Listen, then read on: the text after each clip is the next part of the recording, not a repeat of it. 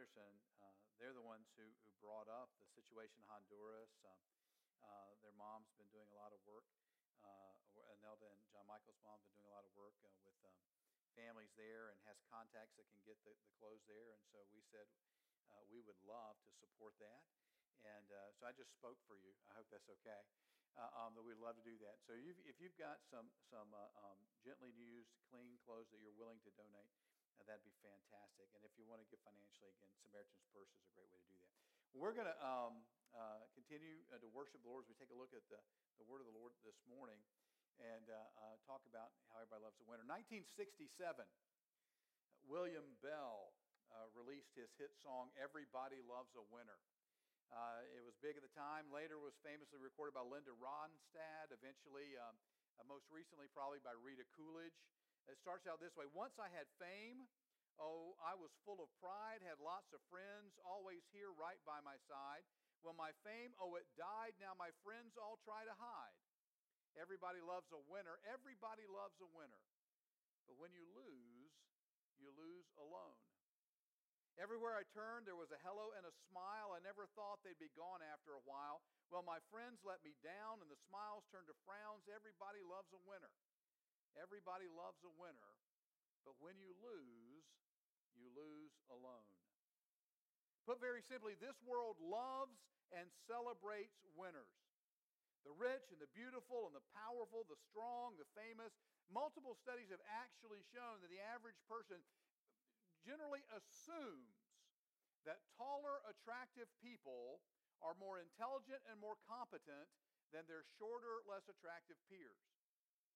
A 2014 study, infamous in its findings, uh, revealed that in schools of all places, better looking children receive better treatment and better grades from their teachers than their less attractive peers.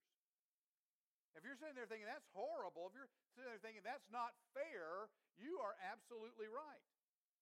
But let me ask you, has anybody ever done that to you? Or more seriously, have you ever done that to anybody else?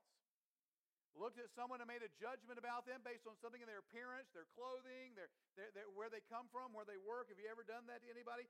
Human history, throughout human history, people have always had the powerful, sinful tendency to treat the people around them differently, to value the people around them differently based on superficial external characteristics, like how they look or where they live or what kind of job they have. It is a serious problem, yet it happens all the time, which might be why the Bible talks about it so much. Everybody loves a winner. Whether you define that by looks or job or bank account, by the size of their house or the size of their social media following, everybody loves a winner. But like the song makes clear, very few people seem to care about the great, massive rest of us. Last week I shared with you briefly from Jesus' parable of the sheep and the goats from the end of Matthew chapter 25. I shared about the essence of who Jesus is the glorious, holy, coming King, God in human flesh and blood, yet not defined by that flesh and blood. Not defined and not valued by outward things like the color of his skin or the beauty of his face. In fact, in the Old Testament, Isaiah, the prophet Isaiah, prophesied about the coming of Jesus, and part of what he said was this He had no beauty or majesty to attract us to him nothing in his appearance that we should desire him. Don't you find it interesting? We have four entire Gospels in the New Testament, and not one of them spends even a single sentence describing the physical appearance of Jesus. We live in a world that tends to define and value everything in terms of outward physical material traits. But my point is simply that such external surface judgments are sinful. Judgments based on race or sex or economic status, judgments based on age or looks or nationality are all inherently sinful, wildly contrary to the gospel. That Billy Graham had light skin has no bearing whatsoever on whether or not the gospel he preached was true. That Jesus Christ was a brown skinned Jew from Nazareth has no bearing whatsoever on whether or not he was and is the King of Kings and Lord of Lords. The legitimacy of a person's message is unrelated to his wealth. And the value of a human being is unrelated to her job or her age or her heritage or her education. A few weeks back, our gospel lesson came from the first part of Matthew chapter 5, and that's where I want us to look this morning. So I'm going to ask you as you're able, would you stand with me, please, in honor of the Word of God? And we're going to read together Matthew chapter 5, verses 1 through 10. Matthew chapter 5, verses 1 through 10. If you're with me in person here in the Center for New Life, I'll read the plain text if you'll join me in reading the highlighted portions. And if you're worshiping with us over our YouTube channel or one of our other venues, just read the passage as it pops up on the screen. Matthew chapter 5, beginning at verse 1. This is what the Bible says. Whoops, whoops. Let's see here. Yeah. Now, when he saw the crowds, he went up on a mountainside and sat down. His disciples came to him, and he began to teach them, saying, Blessed are the poor in spirit, for theirs is the kingdom of heaven. Blessed are those who mourn, for they will be comforted. Blessed are the meek, for they will inherit the earth. Blessed are those who hunger and thirst for righteousness, for they will be filled. Blessed are the merciful, for they will be shown mercy. Blessed are the pure in heart, for they will see God. Blessed are the peacemakers, for they will be called sons of God. Blessed are those who are persecuted because of righteousness, for theirs is the kingdom of heaven. Praise the Lord. This is the word of the Lord, and you may be seated. Now, for an awful lot of Christians, this is a very well known passage. It comes from a message Jesus delivered uh, that's often referred to as the Sermon on the Mount. We call it the Sermon on the Mount because Jesus actually spoke these words from uh, the top part or the side of a mountain.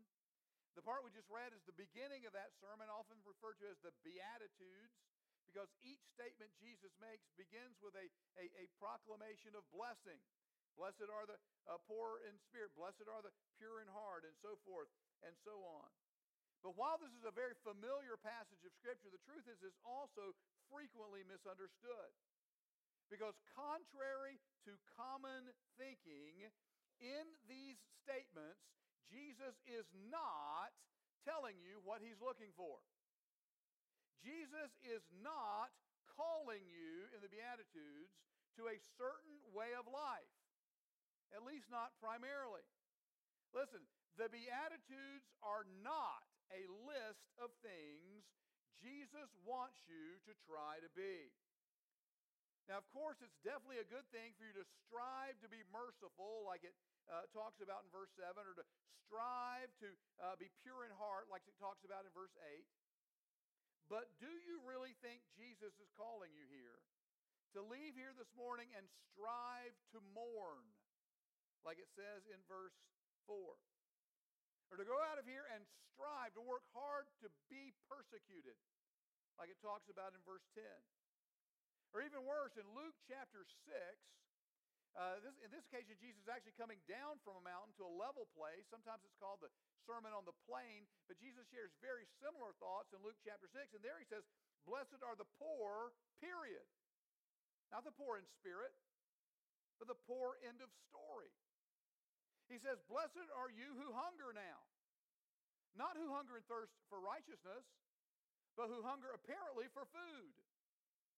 Is Jesus saying he wants you to go out and strive to become poor? Does Jesus want you to leave here today and work very hard to become hungry? Absolutely not. The Lord loves you. He delights in providing for and caring for his children.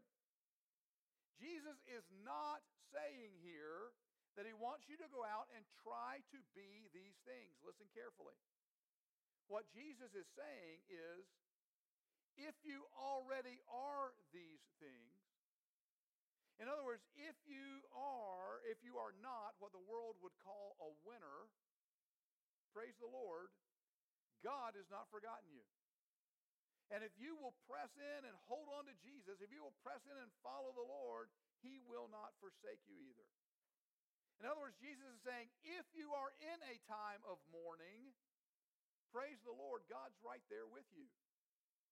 If you're being persecuted for righteousness' sake, praise the Lord, God's right there with you. If you are meek, or when you are merciful, even though you might get pushed around a little bit, even though you may get taken advantage of on occasion. Maybe your kindness is being abused. Maybe someone's breaking the rules and cutting the line and pushing their way in front of you when it's your turn. Even if you're not one of the big, powerful guys that could whack them on the head and knock them out of the way, praise the Lord, God has not abandoned you. He sees every bit of it. He sees every hurt. He sees every injustice. And He promises in the end to make it all come out right for you if you will trust in and follow Him. Listen, the kingdom of God is available to you even if the country club is not. God loves and cares for you even if the cool kids do not. If you will trust in the Lord and love and honor and follow the Lord, one day you will inherit as a gift from Him all those things you did not get now by pushing and shoving and fighting for them. All those things you were not able to win in your own power, God will one day freely give you if you will trust in Him. Did you notice in the passage how the meek inherit the earth? In other words, they don't have to go to war and conquer it. God simply gives it to them as a gift in the proper time. Now, I got to tell you, in Jesus' day and time, this message was shocking. It was earth shakingly revolutionary. And today it remains wildly countercultural almost everywhere in the world because the world loves and celebrates winners, the rich and the powerful among us. But Jesus is saying right here even if you're not one of those, you still matter to God. You're just as significant to God. Jesus is saying in this passage, there is a place for everyone if they will simply trust in and follow God. Because God cares about everyone equally, equally. He doesn't only care about the really talented or the really wealthy or the really strong or the really famous. Jesus was presenting in these Beatitudes a radical new approach to life, an approach to life centered and focused on God, an approach to life in which human significance and human value are assigned by God, not by winning.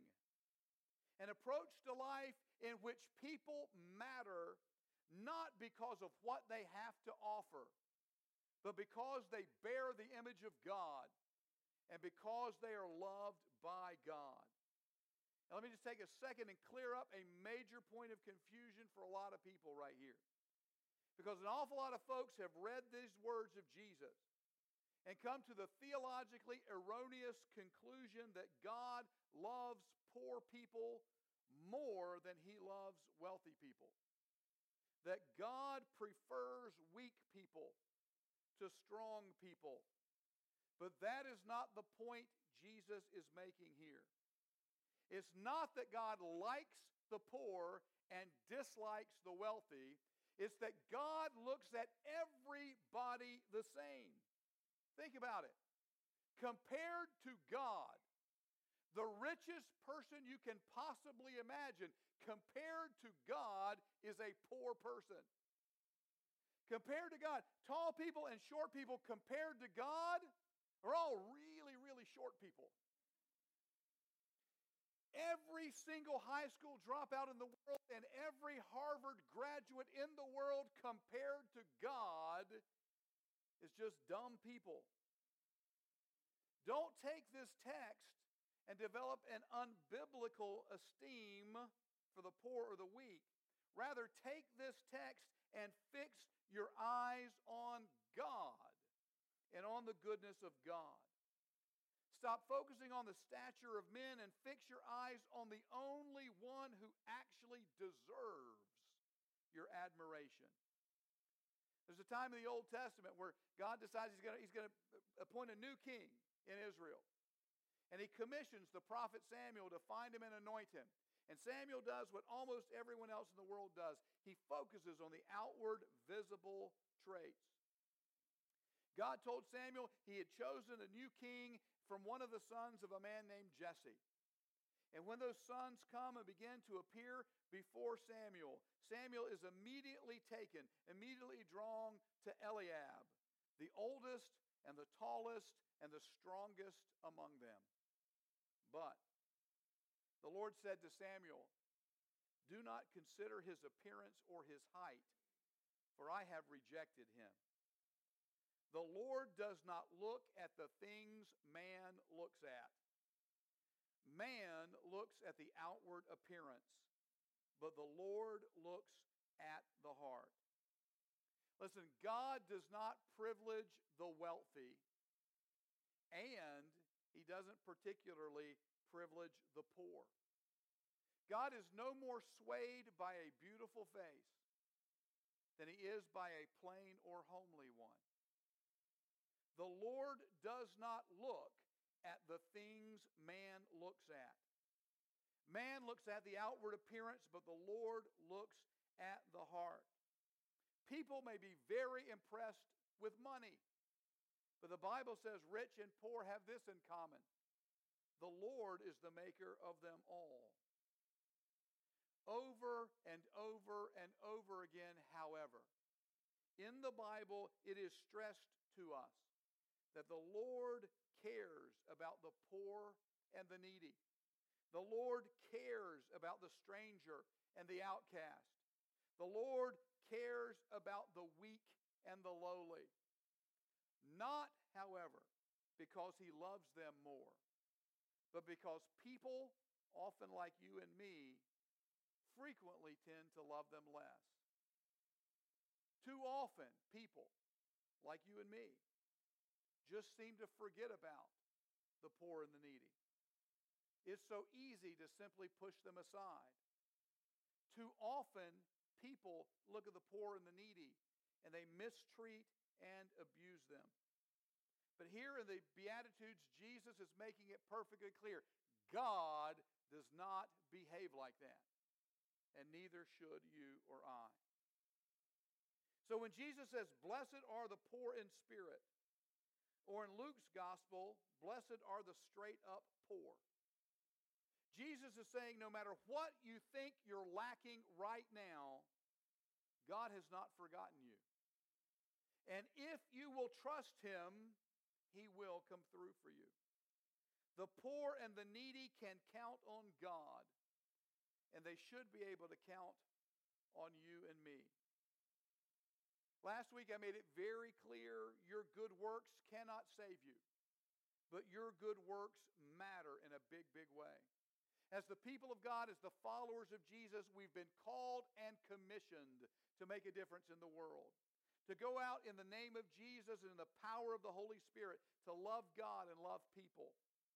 To bring food to the hungry and drink to the thirsty to visit the sick and the lonely, to bring clothes to the needy, and help and hope to anyone who will take it.